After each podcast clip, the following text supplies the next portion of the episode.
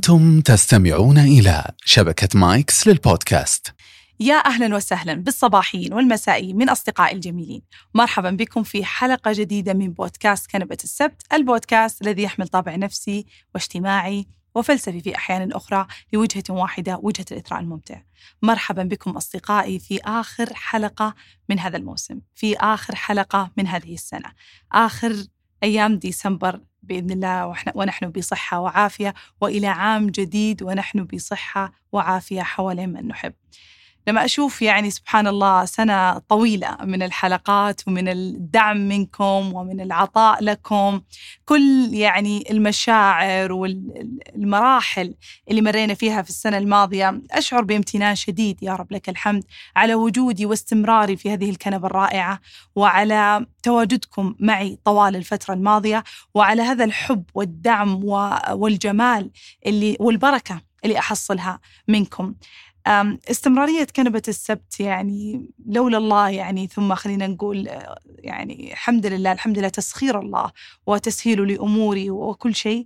وأولا وأخيرا طبعا شبكة مايكس اللي أنا ممتنة جدا آه، لها ولكل فريق العمل حول كنبة السبت يعني من فهد الرائع مدير المشروع عمار أحمد باسل مهند أحمد وأحمد وأحمد كثير في في ال team أحمدات. يعني وأفنان طبعا وراء النشر فريق المحتوى اللي اللي دخل بقوة معايا في في مساعدتي في آخر الموسم بقيادة عبد الله ما أدري مهند ياشر بيده ما أدري أنا ذكرت اسمه لا لا بس بنقوله مرة ثانية مهند. آه، لكن آه، فعلا يعني سعيدة جدا بهذا ال team اللي بكل مرة نصبح عائلة أكثر وأكثر وكل مرة تتوسع هذه العائلة كل مرة أشوف أحمد جديد. لكن هالمرة الحمد لله بنت جديدة رويدة الجميلة. فيعني سبحان الله كيف هذه العلاقة تكبر وكيف هذه العائلة تكبر وتستمر من أجلكم أنتم. ونرى هذه ثمرة العطاء هذه بكل آه، أدعيتكم وسعادتكم وانتظاركم وكل هذه المشاعر الجميلة اللي نتلقاها منكم.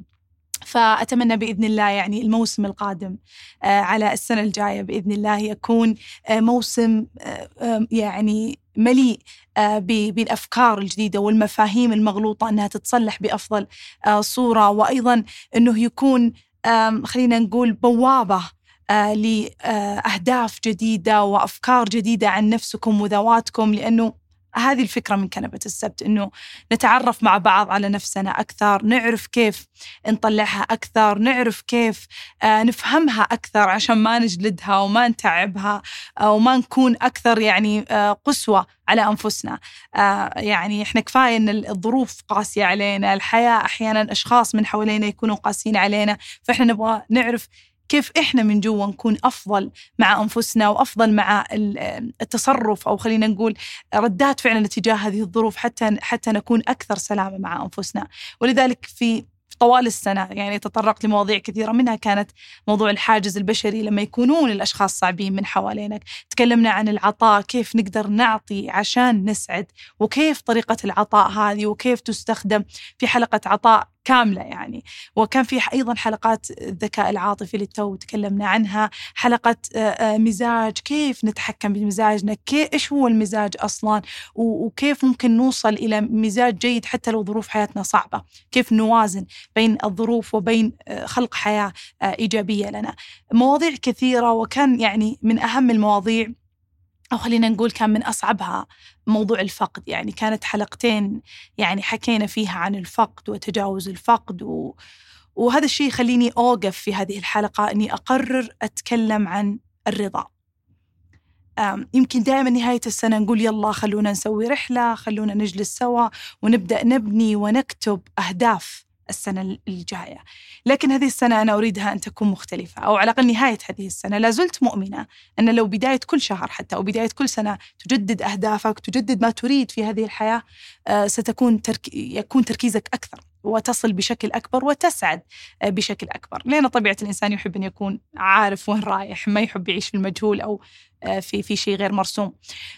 لكن في نهاية السنة بالذات خلينا نقول آخر أيام من ديسمبر بسلامتنا إن شاء الله جميعا أبغى نركز على موضوع الرضا ما أبغى نفكر إيش السنة الجاية ما أبغى نفكر إيش بكرة أبغى نقول إيش كان أمس إيش صار أمس؟ إيش صار في السنوات في السنة الماضية؟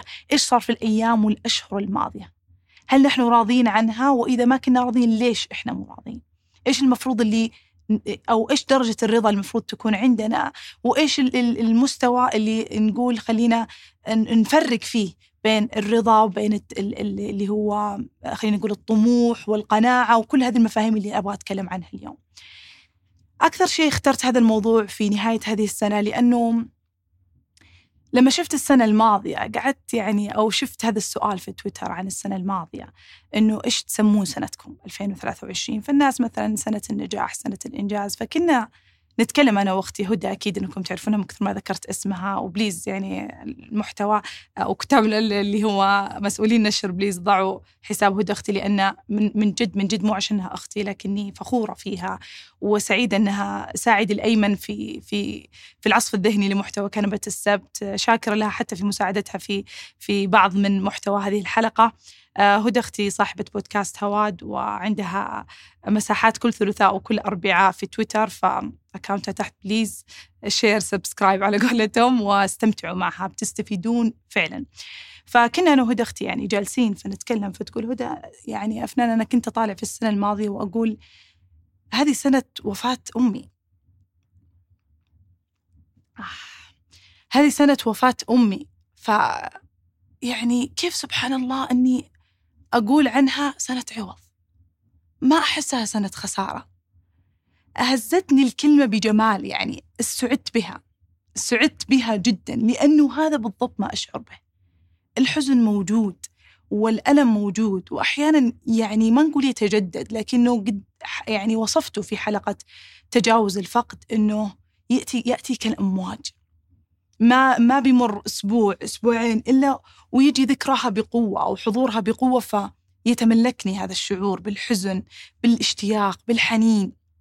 تأخذنا الدموع نطلب الدعم من اللي حوالينا في الكلام أو في التفريغ أو في هذا لنقوى ونرجع نقوى. فكلمتها إنها سنة عوض يا أفنان. شفت عوض في علاقات شفت عوض في وظيفة شفت عوض في في أشياء كثيرة بشكل سبحان الله غريب وجميل. لما قعدنا نتناقش قعدت أقول يا هدى سبحان الله في ناس يعتقد أنه كيف تقولين كذا؟ العو... الأم لا تعوض بوظيفة ولا مال ولا ولا علاقات صداقات ولا حتى خلينا نقول آه، يعني زواج ولا ولا لا الأم ما لم... نعم الأم لا تعوض لكن عوض الله يأتي كجبر كشعور يمسح على قلبك ما هو بالأشياء المادية نفسها كثر ما هو بالجبر اللي يمسح قلبك سبحان الله. هذا الشعور آه، آه، يعني نعمة من الله. أن يجبر. أنا أنا أسهل شيء. كنا يعني نحكي وأقولها ترى أسهل شيء إني ألف على سنة 2023 وأقول هذه سنة كبيسة سنة الحزن سنة فقد لوالدتي سنة السنة اللي أنا تألمت فيها ألم شديد السنة اللي أنا اللي أنا بك أكثر سنة بكيت فيها في عمري كله. أنا عمري 30 سنة ما عمري بكيت هذا هذا بهذا القدر. يعني مو فقط في في أيام وفاته ولا في أيام العزاء ولا في في حتى بعدها بين فترة وفترة أنا تداهمني المشاعر الصعبة حنين واشتياق لها وأبكي أذرف دموع كثيرة من أجل أن أتشافى من هذا الألم. لكن ابدا ما شعرت إن إن إن إني أرغب بأني أقول إنها سنة كبيسة ولا سنة سنة صعبة ولا سنة مؤلمة ولا سنة حزينة. خجلت من الله. إني اني أقول هالكلام لأن هنالك نعم كثيرة حوالين هذه المصيبة. اللي اللي ابتلاني الله بها وهو أعلم وهو أعلم بمقدرتي في تجاوزها وهو أعلم بمقدرتي في تحملها. إن الله لا يكلف نفسا إلا وسعها. هذا الكوب يسع كم اللي من الموية؟ لما تحط أكثر منه حيفيض. الله أعلم. أنت كم سعتك؟ ويعطيك الابتلاء على قد سعتك. ما عمره بيعطيك شيء زيادة. أنت بتعتقد إنه هذا أكبر ابتلاء. أنا في يوم ما اعتقدت إنه إنه وفاة امي خسراني لأمي فقدي لأمي بيكون أشنع شيء ممكن يحصل لي في حياتي. لكن هذا اليوم أنا أعيش. أنا أنجز. أنا أعطي. أنا أسعد. أنا أضحك. الحياة تستمر بصورة لا نتخيلها. لا نتخيلها. لما أقول أن الألم مستمر هذا لا يعني أني كل يوم حزينة وخلاص الحياة وقفت وأنا لا أعتقد. وفي كلمات يتداولها الناس يخوفونكم من الظروف الصعبة. ما عاد للطعم سعادة ما عاد للسعادة طعم. ما عاد للحياة طعم. هذه ترى من أعراض من أعراض الاكتئاب تعتبر أعراض مرضية. فأنت تتعالج منها عشان تخرج منها. لا شيء في الحياة يجب عليه أنه أنه يجعلك تشعر أنك مريض ولا تتلقى علاج. إذا شعرت بالمرض فهنالك علاج. إذا شعرت بالتعب والوهن فهنالك دعم. إذا شعرت بالخذلان والخيبة فهنالك تعويض أفضل وأكبر. أنا أنا لا أرى الحياة بصورة وردية تماما. أنا مؤمنة. وكنت دائما من بداية البودكاست أقول إحنا ما نقدر نوعد بالحياة الوردية الخالية من الظروف. ما نقدر. لكن نقدر نوعد إن هنالك وقفة دائما بعد كل سقطة وهنالك عوض بعد كل تعب وهون وخسارة. هذا اللي إحنا نقدر نوعده بسلوكياتك وطريقة تفكيرك وإيمانك بقضاء الله وقدره. في كل ظروفك. يعني إحنا كمسلمين أسهل علينا الإيمان بقضاء الله وقدره وأسهل علينا هذا الصبر وهذا الإيمان من من ناس كثير فنحمد الله اولا على نعمة الإسلام ونحمد الله على نعمة الإيمان. مو كل مسلم مؤمن. أركان الإيمان إحنا نعرفها من إحنا أطفال. أركان الإيمان ستة. الإيمان بالله ورسله وأنبياءه وكتبه والإيمان بقضاء الله بقضاء الله وقدره خيره وشره. إحنا الشاطرين نقولها كذا وحافظينها كذا ونحكي فيها كذا لكن في الحقيقة هل نحن فعلا قاعدين نؤمن بقضاء الله خيره وشره؟ الإيمان بقضاء الله في, في شره. يعني عندما يحصل ابتلاء صعب عليك تكون أنت مستعد لمواجهة هذا القضاء. أنت مستعد للوقوف مجددا. لما نقول وقوف مجددا هذا لا يعني أنك تمحي مشاعرك. أنا عشت مشاعري ولا زلت أعيش مشاعر الألم بكل ما أحمل من طاقة وقوة. أفرغها ببكاء أفرغها بكتابة أفرغها بمكالمة صديقاتي أفرغها بزيارة طبيب نفسي وقد حكيتها لكم. وأفرغها الآن بمداولة على ال ال الاستشارة النفسية من أجل أن أكون أكثر قوة وأكثر تقبل لنفسي. الاستشارة لا تكون فقط أنه يلا علميني كيف أتجاوز فقد أمي لا. أنمي مهارات سلوكية أكثر تقويني في هذه الحياة. فأرجع أقول أنا سهل إني أطالع في سنة 2023 أقول هذه سنة فقد أمي. لكن في الحقيقة هي سنة فوزي بجائزة الأميرة صيتا هي سنة ترشيحي لجائزة جوي أووردز وذهابي لهذاك الحفل. وأيضا الآن أقولها لكم مرة ثانية الحمد لله ترشحت للسنة الثانية فبرضو في الوصف آه، صوتوا لي وإن شاء الله هذه السنة تكون من نصيبنا. ف فزت في هذه الجائزة وفزت في هذه الجائزة ارتقيت في أمين نجحت في اختبار الحمد لله الزمالة الطبية يعني اللي كنت أربع سنوات أسعى وأشتغل عليه حتى أكون طبيبة نفسية بإذن الله آه، يعني آه، مرخصة آه، للعمل ومزاولة المهنة بأفضل صورة. فأمور ونجاحات أكاد لا أتوقف عن ذكرها. الصداقات اللي استمرت معي يا رب لك الحمد والصداقات الجديدة اللي دخلت علي. نجاح البودكاست بوصوله إلى أرقام خيالية 20 إلى 30 مليون استماع. الضيوف الجميلين اللي جو في حلقاتي في هذه السنة والمتعة اللي قضيتها في في تسجيل هذه الحلقات والأثر الجميل اللي وجدته عليكم. أمور وأمور أتكلم عنها لا تستبدل بقيمة والدتي، عندما نتكلم عن العوض نحن لا نتكلم ولا لا نتكلم عن استبدال قيمة الشيء، عندما نخسر خسارة مثل قيمة أم قد تكون عطاء قد تكون حب لي ودعم لي هذا لا يعني أني خسرتها بالكامل. الحمد لله كنا بارين الحمد لله أخذنا من دعاويها. ما يكفي إلى أن نصل هذا العمر بنجاح وسعادة وصلاح يا رب لك الحمد. اليوم أنا مؤمنة. ممكن قالتها لي أماني الله يسعدها اللي جت معي ضيفة في حلقة الفقد قالت كل المشاعر اللي كانت تجي من أمك الله بيعوضك إياها بنفس الشعور. من مين كيف آه شعور داخلي يجيك كذا فجأة من شخص آخر لا تعلمين لكن كل ما تتطلبينه وتبغينه من أمك ربي سيعوضك به بشكل أو بآخر. هذا الإيمان لحاله كفيل أن يجعل حياتي مليئة بالأمل. لا أنتظر على قارعة الطريق من بيجي يغطي هذا الشعور ويعطيني نفس حب أمي لا. الفكرة أنه أنا أؤمن أن الله بيغطي هذا الشعور بالجبر بالمسح. كل الكلام اللي أنا قاعدة أحكيه هو مفهوم الرضا. مفهوم الرضا اللي يمارس. حتى علماء النفس قالوا هو هو مفهوم يمارس. وليست يعني هذا كان في وصف أحد العلماء إنه وليس وصفة تنسخ.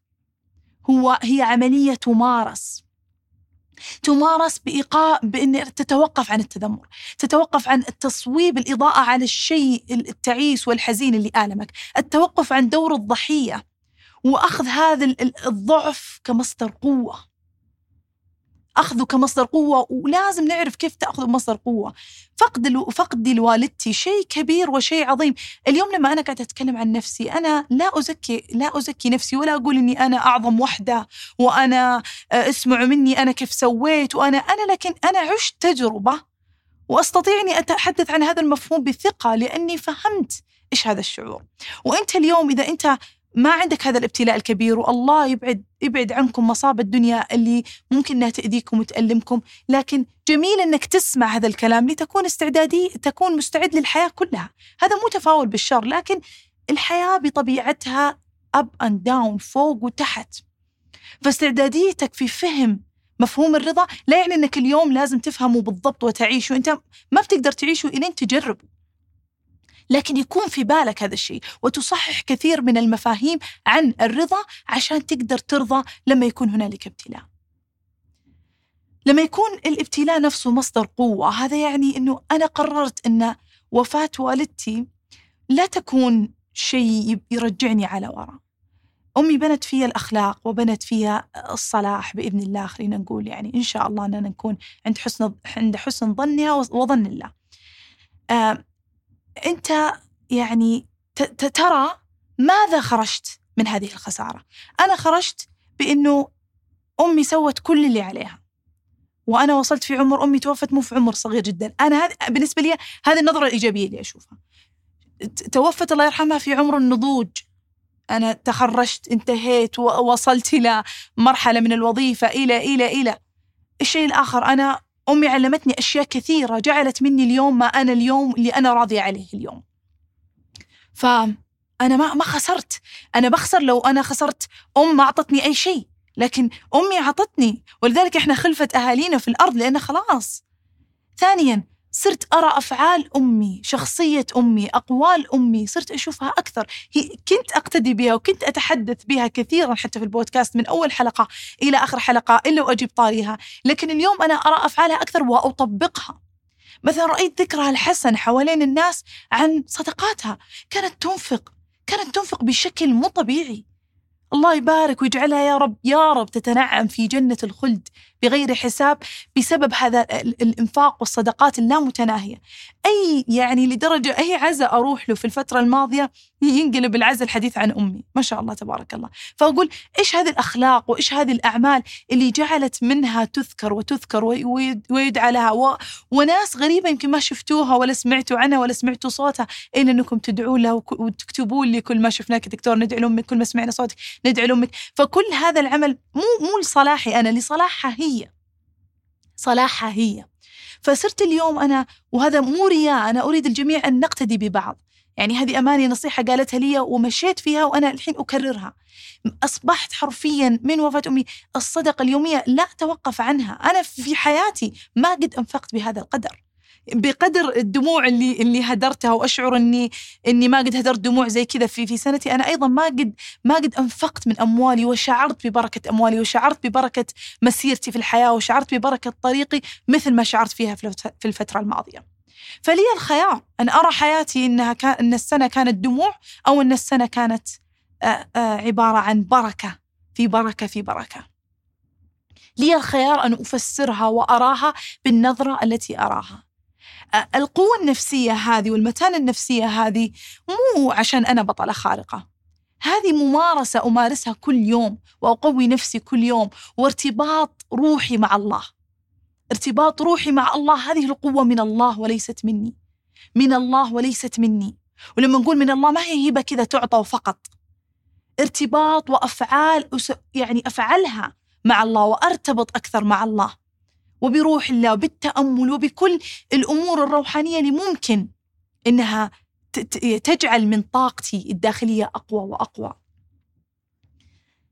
إنك تاخذ الخسارة هذه وتجعلها ترضى بها. ترضى بها لتجعل منها آه، طاقة قوية طاقة تدفعك إلى الأمام. صدقني ستكون حياتك يعني بشكل كبير قوية جدا. ليش إحنا نرضى بالأقدار الطيبة ونقول أعطتنا قوة وأعطتنا قوة؟ والأقدار السيئة ما نرضى أنها تكون قوة لنا. الإيمان بقضاء الله وقدره خيره وشره هذا يعني أنك عندما تؤمن كلاهما سيعطونك قوة إلى الأمام. لما يجي لما الواحد يتزوج يقول أوه صرت صرت مرة متحمس للحياة صرت قوي صرت صار في شيء. يعني كذا لما الواحد يجيب بيبي جديد يقول والله أعطاني قوة أعطاني دافع للحياة. لكن لما الواحد يخسر خسارة يقول والله ثبطتني ونزلتني مع إنهم كلهم قدر. وإنت في مصيرك في هالدنيا بتكسب وتخسر. مصيرك ما في احد ما في أحد وصل في حياته إلى آخر حياته بعد عمر طويل 80 90 سنة إلا وقد خسر خسارات كثيرة. مستحيل. هذا الإيمان بهذه الخسارة الإيمان بوجودها ليس تفاؤل هذا سلام داخلي. تشعر نفسك فيه. أنا ما أقول الحين وأنت سعيد بين أصحابك وتضحك وتسعد تقول ترى مصيرنا يا جماعة نتفرق مصيرنا كلنا نموت. لا هذه النظرة السلبية السوداوية ما بتجعلك تتقدم في الحياة. ف يعني لازم هذا التوازن في التفكير التوازن في في رؤيتك للأمور. الرضا لا لا يتنافى مع الطموح في الحياة مثلا. كان في مثلا أحد الأمثال الشعرية اللي تقول مثلا مد لحافك على قد رجلينك. يعني ارضى باللي عندك أنت بسيط وأنت كذا خلاص يا أخي لا لا تبالغ في أهدافك لا تبالغ في أفكارك. يعني يشوهون صورة الرضا إنها استسلام. الرضا ليس استسلام. الرضا أن تسعد بما لديك ويسد الفجوة ما بين الإنجاز وما بين الوصول. أنت الحين تبغى تنجز وتبغى تصل وهنا الوصول. الرضا يسد هذه الفجوة. فأنت مو أنت قاعد تنجز. السعي يسد ما بين السعي والإنجاز. نقولها كذا. الرضا يسد الفجوة ما بين السعي والوصول أو الإنجاز. فهو فقط lifestyle شكل معيشة أسلوب معيشة تعيشه من أجل أن تسعى براحة وتصل وأنت مرتاح. بأنك كنت سعيد أثناء هذا السعي. دائما نقول السعادة في الرحلة وليست في آه، النتيجة وليست في الوصول وليست في في الوجهة اللي أنت تبغى توصل لها. هذا يكون بالرضا أثناء السعي. أنا راضي بكل ما أصنع أنا راضي بذاتي راضي بشكلي راضي بالمحيطين بي راضي بكل شيء لكني سأسعى. إلى تغيير الأشياء اللي أنا أشعر فيها بتقصير أو أسعى إلى تحسين الأشياء اللي أشعر إنها غلط وأسعى إلى زيادة أشياء معينة. يعني إذا ما كانت الحياة في زيادة واستز يعني استزادة كل يوم إذا أنت بتكون في نفس مكانك. أنا لما أقول استزادة مو شرط بالمال فقط. استزادة في في آه، توطيد علاقتك مع أهلك. يعني حتى مو شرط الاستزادة إنها بالعدد. إنك تزود أصدقاء تزود آه، في الكارير حقك تزود في المال. لا أحيانا تكون في العمق. أستزيد في آه، آه، يعني يكون في زيادة في عمقك في علاقتك مع عائلتك في علاقتك مع أبنائك في إنجازك في عملك في إنجازك في هدفك في في تعميق رؤيتك للحياة. فالرضا يجعلك راضي يسد هذه الفجوة. الرضا يجعلك تمشي تمشي في الحياة. ابدا مو موقف. ابدا مو موقف. يعني حتى في ذي المقولة الجميلة اللي أحبها القناعة ضدها الطمع لا الطموح. فأنت لما تطمع والطمع طبعا مفهوم طويل لو أنا أشرحه لما تطمع أنت عندك الحين كسبت بجائزة مثلا فزت بجائزة فزت بجائزة مئة ألف مثلا. فمستانس وسعيد بس تقول والله يا ليت إنها مئتين ألف. يا ليت إنها مئتين ألف كان أنا سعدت هذا طمع. إنه جاء شيء سعيد وأنت مو راضي تسعد في اللحظة. لا تبغى شيء أكثر. آه، مثلا الناس اللي يقامرون ويدخلون في القمار يعني حتى هو لذلك محرم. وأيضا يعني الآن صار مرض نفسي حتى اللي يصل في اضطراب يعني في اضطراب القمار فعلا. فيدخلون في طمع إنه يبغون شيء أكثر يفوزون لكن لا يشعرون يبغون يفوزون أكثر. ما هم قادرين يوقفون عند عند فوز معين ويصفقون لأنفسهم. هذه مشكلة آه، الطمع. فلذلك القناعة والرضا ضدها الطمع. وليس الطموح لما انت تفوز وتصفق لنفسك وتسعد بعدين تقول يلا يلا نسعى للهدف الآخر تروح للهدف الآخر. هذا طموح هذا يعني قوة آه، آه، عندك وبداخلك قوة لازم تصرف في مكان ما. فلما تصرف في في في أهداف وفي إنجاز وفي هذا فبرافو هذا المطلوب أصلا. هذا المطلوب. فالقناعة ضدها الطمع لا الطموح. فنتأكد أنه الأمثال الشعبية هذه نأخذها بضحك نأخذها بكذا لكن لا نأخذها بجدية. لأنه في الحقيقة الرضا هو أن تسعد بما لديك وأن أن تستمتع بما لديك لكن ليس بالضرورة أن تتوقف عنده. أنت تسعى للي بعده. لا بأس بذلك وبالعكس يشجع أنك تسوي كذا. يشجع أنك أنت تكون أكثر إنجازا في هذه الحياة. فالإيمان بقضاء الله وقدره في في الظروف الصعبة. يعني في مقولة لعمر بن الخطاب رضي الله عنه يقول أنه أقدارك ما يعني فيما معنى حديثه أنه أقدارك ستمضي على أي حال. فمن الأفضل أن ترضى بها لعل الله يرضيك برضاك. يعني رضاك بهذا القدر لعل الله يرضيك به بسببه. فقدرك ماشي ماشي. الأمر حصل حصل. أنا أعرف أن القول أسهل من الفعل لكن أنا أقول لكم وعن مجرب. وعن مجرب أنه ال ال ال ال الرضا بقضاء الله وقدره مو بالصعوبة التي تتخيلونها. بتواصلكم مع الله. صدقة إنفاق عطاء. الوقوف عند النفس الوقوف عند اللحظة. عندما أسعد بإنجاز أقف اليقظة الذهنية أصح اليقظة الذهنية. اللي هي الآن وهنا هنا والآن. ممكن نقدر نمارسها أكثر في المديتيشن في التأمل. روحوا للطبيعة. من الست شهور الماضية فقط على الأقل على الأقل تقريبا كل أسبوعين.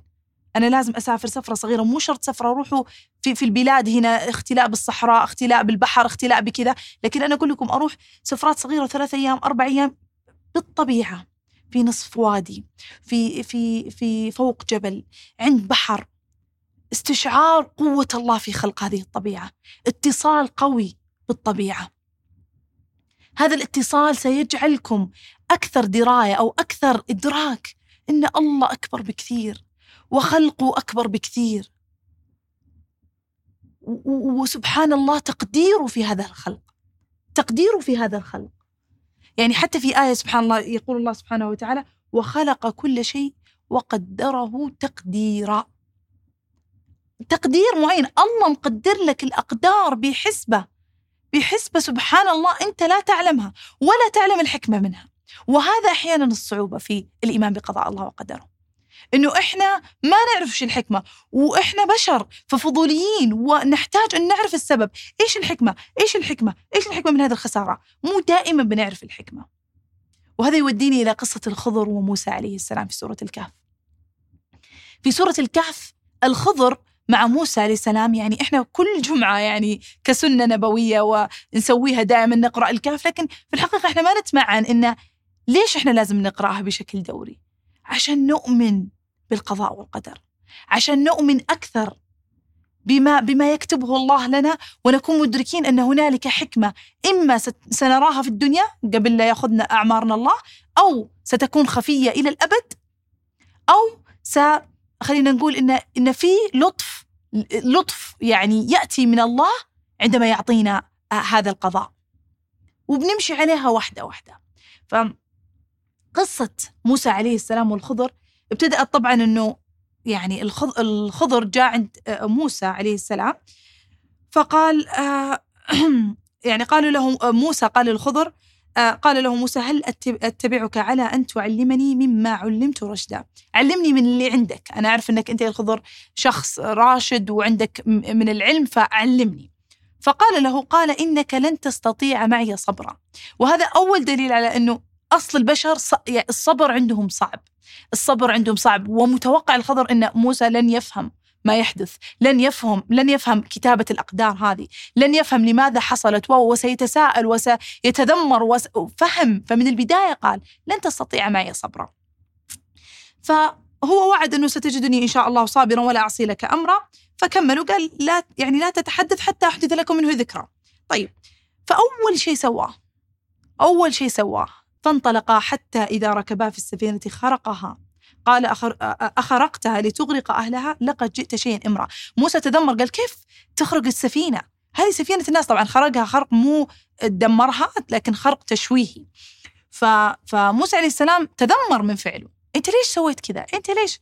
فكان معصب إنه ما أفهم الحكمه وراء الشيء اللي أنت سويته. والناس أو أصحاب القارب أكيد أنهم غضبوا أنه قاربنا تشوه وممكن قاربنا يخرب وإلى آخره. لكن في النهاية وش طلع السبب؟ أما السفينة فكانت لمساكين يعملون في البحر فأردت أن أعيبها وكان وراءهم ملك يأخذ كل سفينة غصبا. كان في ملك يمشي على القوارب وأي قارب يعني نظيف جميل يأخذ غصب عن أصحاب يعني ملك طاغي للأسف فيأخذ القارب هذا غصبا عن أهل هذا القارب أو أصحاب هذا القارب. فشوهها عشان يشوفها مشوهة ويقول ما بأخذه ويمشي عنه.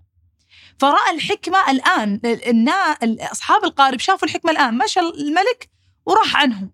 ففهموا قالوا الحمد لله يعني نتصور الصورة هذه إنه الحمد لله ان إن هذاك الرجل شواها سفينتنا لو ما شواها كان الملك أخذ قاربنا بالكامل. تشويه نصلحه الحمد لله لكن على الأقل قاربنا ما راح.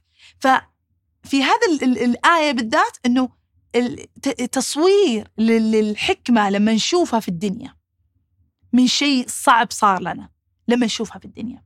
الأمر الآخر اللي هو كان وأما الغلام اللي هو لما جاء موسى عليه السلام لما جاء الخضر آه، قتل آه، قتل نفس يعني. فموسى عليه السلام قال كيف تقتل هذه النفس؟ وكيف تسوي كذا؟ وليش قتلته ففسر له ليش أنا قتلته طبعا هذه من الأشياء اللي ما ما ما شاف الحكمة وما هو متصور إنه بيشوف الحكمة منها.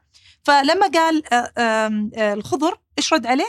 قال وأما الغلام فكان أبواه مؤمنين فخشينا أن يرهقهما, يرهقهما طغيانا وكفرا. فأردنا أن يبدلهما رب ربهما خيرا منه زكاة وأقرب رحمة. فهذه الحكمة قد لا يرونها الأم والأب قد لا يرونها في ابنهم لكن إيش قاعد يقول الخضر؟ إنه قدرهم في هذا الابن كان بيكون إن الابن سيكون طاغي وبيكون يعني عاصي وسيرهقهم طغيانا وكفرا بيرهقهم جدا. فسبحان الله يعني أراد أن يبدلهما يبدلهما ربهما خيرا منه زكاة وأقرب رحمة. فهم الأم والأب هذول ما حيشوفون هذه حكمة. هم خلاص مات ابنهم. بكوا ولطموا وزعلوا وحزنوا ويقدرون أنهم يقفون عند هذا الحزن بأنه خلاص إحنا فقدنا فلذة كبدنا إحنا ربي يعني أخذ منا شيء عظيم أخذ منا كذا. يقدرون أنهم يحزنون ويتعسون وممكن حتى ينفصلون ولا يؤمنون بالإنجاء ممكن يأخذون ردات فعل كبيرة جدا لأنهم غير راضين بهذا القضاء والقدر. وهم مو عارفين إيش كان الحكمة. سبحان الله من هذا من من أخذ هذا الإبن. سبحان الله. ولو إنهم رأوا هذا المنظور بنظرة أخرى وقالوا لا يجب علينا إننا يجب علينا إننا نؤمن بقضاء الله وقدره وهذا حصل آه، تدبير من الله سبحانه. إحنا ما لنا إلا نسعى في هذه الحياة ونؤمن فيؤمنون ويتقوون. ينجبون إبن آخر ليكون أقرب إليهم. يكون رحيم معهم يكون بار بهم. فالخضر في قصة الخضر وموسى هنا في تصوير للمصائب لما تحدث وما تستطيع أن ترى حكمة منها. لكن صدقني في حكمة خفية أنت لا تعلمها. في حكمة خفية أنت لا تعلمها. الشيء الثالث أو الأمر الثالث في تصوير اللي هو القضاء والقدر أو الصبر معه لما فانطلقا حتى إذا آتيا أهل قرية استطعما أهلها فأبوا أن يضيفوهما فوجدا فيها جدارا يريد أن ينقض فأقامه. قال لو شئت لاتخذت عليه أجرا. إيش الفكرة هذه؟ دخلوا على قرية وأهل القرية كانوا غير مضيافين وغير جيدين فيعني ما أعطوا موسى والخضر اهتمام أبدا وأبوا حتى أن يضيفوهم وكذا. فهم ماشيين من بعد القرية وجدوا جدار في القرية بينقض. بيطيح يعني. فالخضر يعني أخبر موسى أنه خلينا نقومه قبل لا يطيح. ف يعني موسى عليه السلام استغرب. قال لو لو شئت لاتخذت عليه أجرا يعني خله يطيح وخلنا خلنا نبنيه عشان نأخذ عليهم أجر. على الأقل ما ضيفونا لكن يعطونا أجر على التعب اللي إحنا نسويه. فهنا قال لا أنا لازم أفسر لك ليش أنا قومته وليش أنا ما يعني ما ما كسرته. فقال وأما الجدار فكان لغلامين يتيمين في المدينة وكان تحته كنز لهما وكان أبوهما صالحا فأراد ربك أن يبلغا أشدهما ويستخرجا كنزهما رحمة من ربك وما فعلته عن أمري ذلك تأويل ما لم تستطع عليه صبرا أعطاه تأويل كل ما إيش فكرة الغلامين هذه؟ الجدار لو انهد وجو أهل القرية كانوا بيوخرون ال ال يعني كل ال الأغبرة والحجار من الأرض وسيجدون كنز ليتيمين في المدينة. في يتيمين طيبين ما هم زي أهل القرية في المدينة عندهم كنز تحت هذه الأرض. فهم عارفين أهل القرية قد يكونون مو ناس كويسة مو ناس طيبة. فلو نظفوا الجدار اللي طاح ممكن يأخذون الكنز. ممكن يأخذون الكنز على اليتيمين. فهو رفع هذا الجدار. ف وكان أبوهما صالحا. فسبحان الله كيف ربي أعطى هذا اللطف أنه ما يحصل هذا الشيء السلبي لهذول اليتيمين لأن أبوهما صالحا. تخيلوا. لأن أبوهما صالحا مو عشانهم هم عشان والدينهم. جزاة لوالدينهم الطيبين هذول اليتيمين يكون آه، الكنز لهم. فتأويل كل ما كان من هذه الأمور وضح لموسى عليه السلام أن الصبر مهم جدا في القضاء والقدر لأن في أشكال من الابتلاءات لا نستطيع أن نرى آه، أن نرى الحكمة منها. في ابتلاء قد سبحان الله بعد فترة أقول يا الله الحمد لله ونقولها كثير خير إنه حصل ذاك الشيء.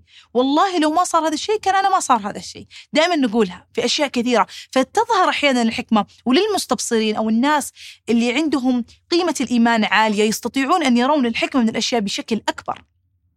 فممكن إنك تشوف الحكمة في الدنيا لكن في وقت آخر ممكن ما تشوفها. الين تموت أنت ما تشوفها.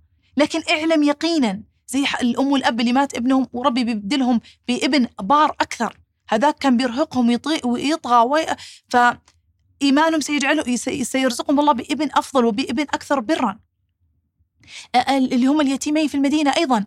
لو ال ال ال لو شو اسمه الجسر طاح ولو هم أخذوا الأجر عشان يبنون جسر كانوا بيحرمون يتيمين في المدينة ما لهم علاقة من كنز. فلطف الله يأتي مع كل صبر يأتي مع كل مصيبة. إنه سبحان الله الله لما يرزق أو لما يعني نقولها رزق يعني سبحان الله رزقك في هذه الدنيا. لما يرزقك بابتلاء إلا ويعطيك اللطف معه إلا ويضع اللطف معه بشكل أو بآخر.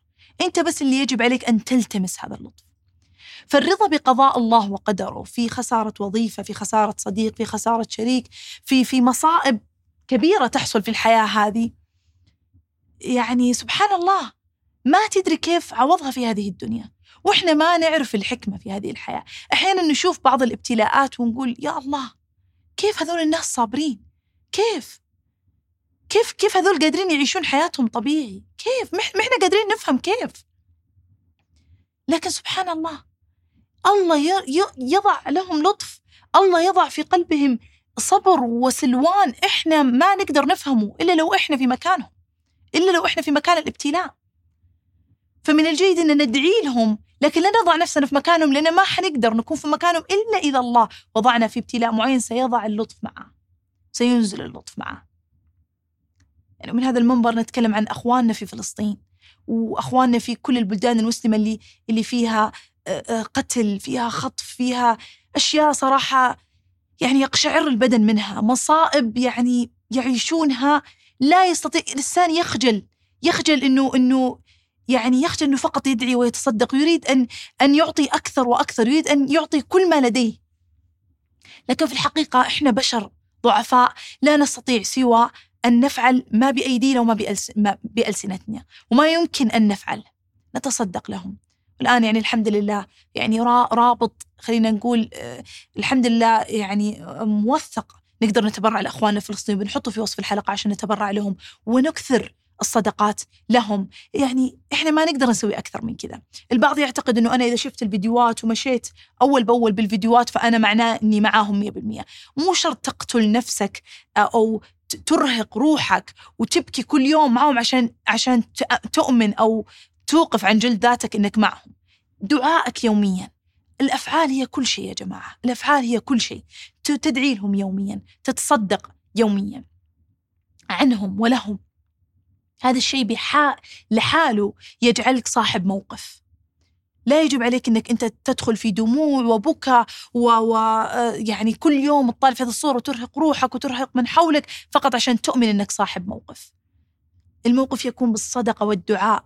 وفعلا يعني نرجع لموضوع الرضا. لما نشوف يعني كان في بعض الفيديوهات اللي شفتها. الرضا الرضا اللي اللي اللي يتملكه أهل فلسطين. والصبر بكل هذه المصائب يفقد الواحد عائلته كلها أمام عينه. يفقد ال ال ال يعني كل ما بناه في حياته كلها خمسين أربعين سنة يجد يسقط أمامه. يعني خسارات معنوية خسارات مادية خسارات من كل جهة خوف رهبة. لكن إيش يقولون؟ الله معطينا هذا. الله فوق الله معنا الله الله. كلمات صبر ورضا تدرس تدرس. لكن أبغى أنوه على شيء. لما إحنا نشوف هذه المقاطع حلو إننا نشوف الصبر ونستشعره ونحييهم على ذلك لكن لا تقارن مصائبك بمصائبهم. لا تقارن مصائبك بمصائب أي شخص آخر. يعني اليوم مثلا أنا أحكي عن وفاة أمي. أنا بالنسبة لي هذه أكبر مصيبة. لكن هم يعيشون مصيبة أكبر وأكبر. فأنا لا أقارن مصيبتي بمصيبتهم عشان أقدر أتشافى من مصيبتي. نفس الشيء أنتم اللي تسمعوني. في ناس خسرت وظيفتها تقول ليش أزعل وأفنان أمها ماتت وما قاعد تزعل زيي؟ لا لا تقارني. لا تقارن خسارتك بخسارتي.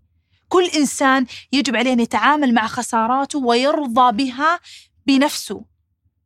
لا تقارن خساراتك ولا حتى كسبك مع أي شخص آخر من حولك. حتى لا تجلد ذاتك. حتى لا تحبس هذا الشعور. لأنه يجب عليك أنك تأخذ الشعور هذا والخسارة هذه بجدية وتعطيها حقها وتعبر عنها. فالرضا لا يعني أنك تحبس وتصبر وتسكت وتكتم. الرسول صلى الله عليه وسلم هو الرسول صلى الله عليه وسلم. إن العين لتدمع وإنا لفراقك لمحزونين لمحزونون لما فقد ابنه. فلازم إحنا يكون عندنا رياكشن ردة فعل طبيعية تفرغ حتى تقدر تملي بعدها شيء آخر حتى تقدر تملي قوة وطاقة. يجب عليك أن تفرغ. وزي ما ذكرت في حلقة تجاوز الفقد إنه في كل مرة تجيني مشاعر أو تغمرني كل ما أشوف في برنامج معين مثلا حديث عن أم حديث عن وفاة أم أو خسارة أم وحتى وجود أم أي شيء يستفز شعوري تجاه الأم أجعل المشاعر تخرج. وهذا ليس بضعف هذا تفريغ هذا سماح. للشعور بالرحيل سماح لشعور الألم بالرحيل حتى نصل إلى مرحلة السلام تماما أنه ما عاد يكون في ألم يكون فقط في حديث برضا حديث بسلام. لكن الآن ست شهور سبع شهور من وفاة والدتي الغالية الله يرحمها ويعفو عنها ويتغمد روحها الجنة بإذن الله بالتأكيد أنا لم أتجاوز كليا وبالتأكيد لا أريد أن أتجاوز كليا أريد أن أعطي الشعور حقه أريد أن أمشي في طريقي بتفريغ بين فترة وفترة والسعي برضا بقضاء الله وقدره. الحمد لله على ما أخذ وعلى ما أعطى. الحمد لله على ما أخذ وما أعطى. لأنه كل ما يأخذ الله يعطي زيادة. كريم لطيف جبار. كلمة جبار يعني إيش؟ مو جبار معناها ترى زي ما نعرف إنه جبار قوي. لا الجبار من الجبر. يجبر الجرح يجبر الأذى يجبر كل شيء بداخلك. ما يصعب عليه شيء ولا يصعب عليه أي شعور. السلوان والصبر لن تستطيع فهمه إلين أن تشعره. السلوان أن تسلى تسعد في حياتك تسعد في علاقاتك رغم الألم الكبير اللي في حياتك هذا لكنك في, في سلوى سبحان الله. في سلوى أنت. فالصبر والسلوان من الله لكن يجب عليك أن تؤمن به وتمارسه. وفي كل مرة تقول الحمد لله على ما أخذ وأعطى. وهذه من أهم الأشياء اللي المفروض أنكم تسوونها لممارسة الرضا. الامتنان. الامتنان. اليوم أنا أطالع في 2023 أقول الحمد لله على كل جائزة كسبتها. الحمد لله على صحتي وعافيتي. الحمد لله على صحة وعافية من حوالي من أخوان أخوات أصدقاء أحباب. الحمد لله على القبول الحمد لله على الحمد لله على هذا البودكاست الناجح الحمد لله على الحب الحمد لله على آه على آه الراحة النفسية الحمد لله على الإسلام والإيمان بك. الله الحمد لله على وجودك. النعم لا تعد ولا تحصى. طالعوا في سنتكم ورا. احمدوا الله على كل صغيرة وكبيرة. الحمد لله على تجاوزي تلك المحنة. الحمد لله على تجاوز اختبار. الحمد لله على خسارة اختبار لأني برجع أقوى. الحمد لله على الظرف في ذاك المعين. احمدوا الله احمدوا. الرضا يأتي بالممارسة بممارسة الامتنان والتوكل. لما أنا أمتن أشكر الله كل يوم وأحمد الله كل يوم على النعم الكثيرة التي لا تعد ولا تحصى ثم أتوكل على الله أن القادم سيكون أفضل والقادم سيكون عوض مو عادي القادم سيجبر, سيجبر قلب الله سيجبر قلب الله بإذن الله سيعطيني الله أكثر. لما أطالع في هذا الأمور بهذا الشكل سنجد أن حياتنا في زيادة وفي جمال والحياة أقصر من أنها تروح في حزن. لما نيجي في حقيقة الموت في حقيقة الموت كلنا بنروح. فليش أنا أحزن إلين أنا أروح؟ ليش؟ ما ما هي كتبة الحياة كذا ولا هي طريقة الحياة كذا. والله يحب المؤمن القوي أو المؤمن القوي خير من المؤمن الضعيف. كل ما قويت أنت بشخصك بشخصيتك بنفسك بناسك بطلب المساعدة بتزكية نفسك في كل مرة وبرؤية سنتك في كل مرة في نهاية السنة لتصفق لنفسك وتحمد الله وتتوكل للقادم. ستجد نفسك أكثر قوة وأكثر متانة نفسية وأكثر قابلية للحياة وحب الحياة وهذا تعريف الرضا أصلا. أن تسعد بما لديك. أن تسعد بما لديك وتسعد بالسعي لما تريد أن يكون لديك.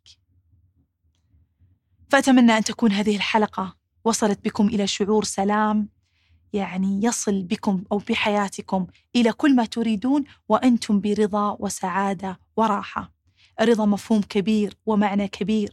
وبإذن الله أنكم تجربونه في في أقداركم اللي خلينا نقول الأقدار الصعبة التي لا يعني لا تكون بالصعوبة اللي اللي أنتم خايفين منها. أو خلينا نقول نتمنى أن لا تتحقق مخاوفكم لكن في كل مصيبة قد تصيبكم تذكروا أن الخير فيها أن الخير فيها والخير فيما اختاره الله وأن الله لا يكلف نفسا إلا وسعها وأن الله قدر كل شيء تقديرا. فالحمد لله الحمد لله من قبل وبعد والحمد لله على انتهاء هذا العام بخير وبركة ورضا والحمد لله على انتهاء هذا العام بكل ما أوتي من نعم وعطايا وأخذ والحمد لله على كل شيء وعلى كل حال. وشكرا لكم على إنصاتكم إلى آخر هذه الحلقة ونراكم في السنة القادمة على خير بإذن الله وإلى اللقاء.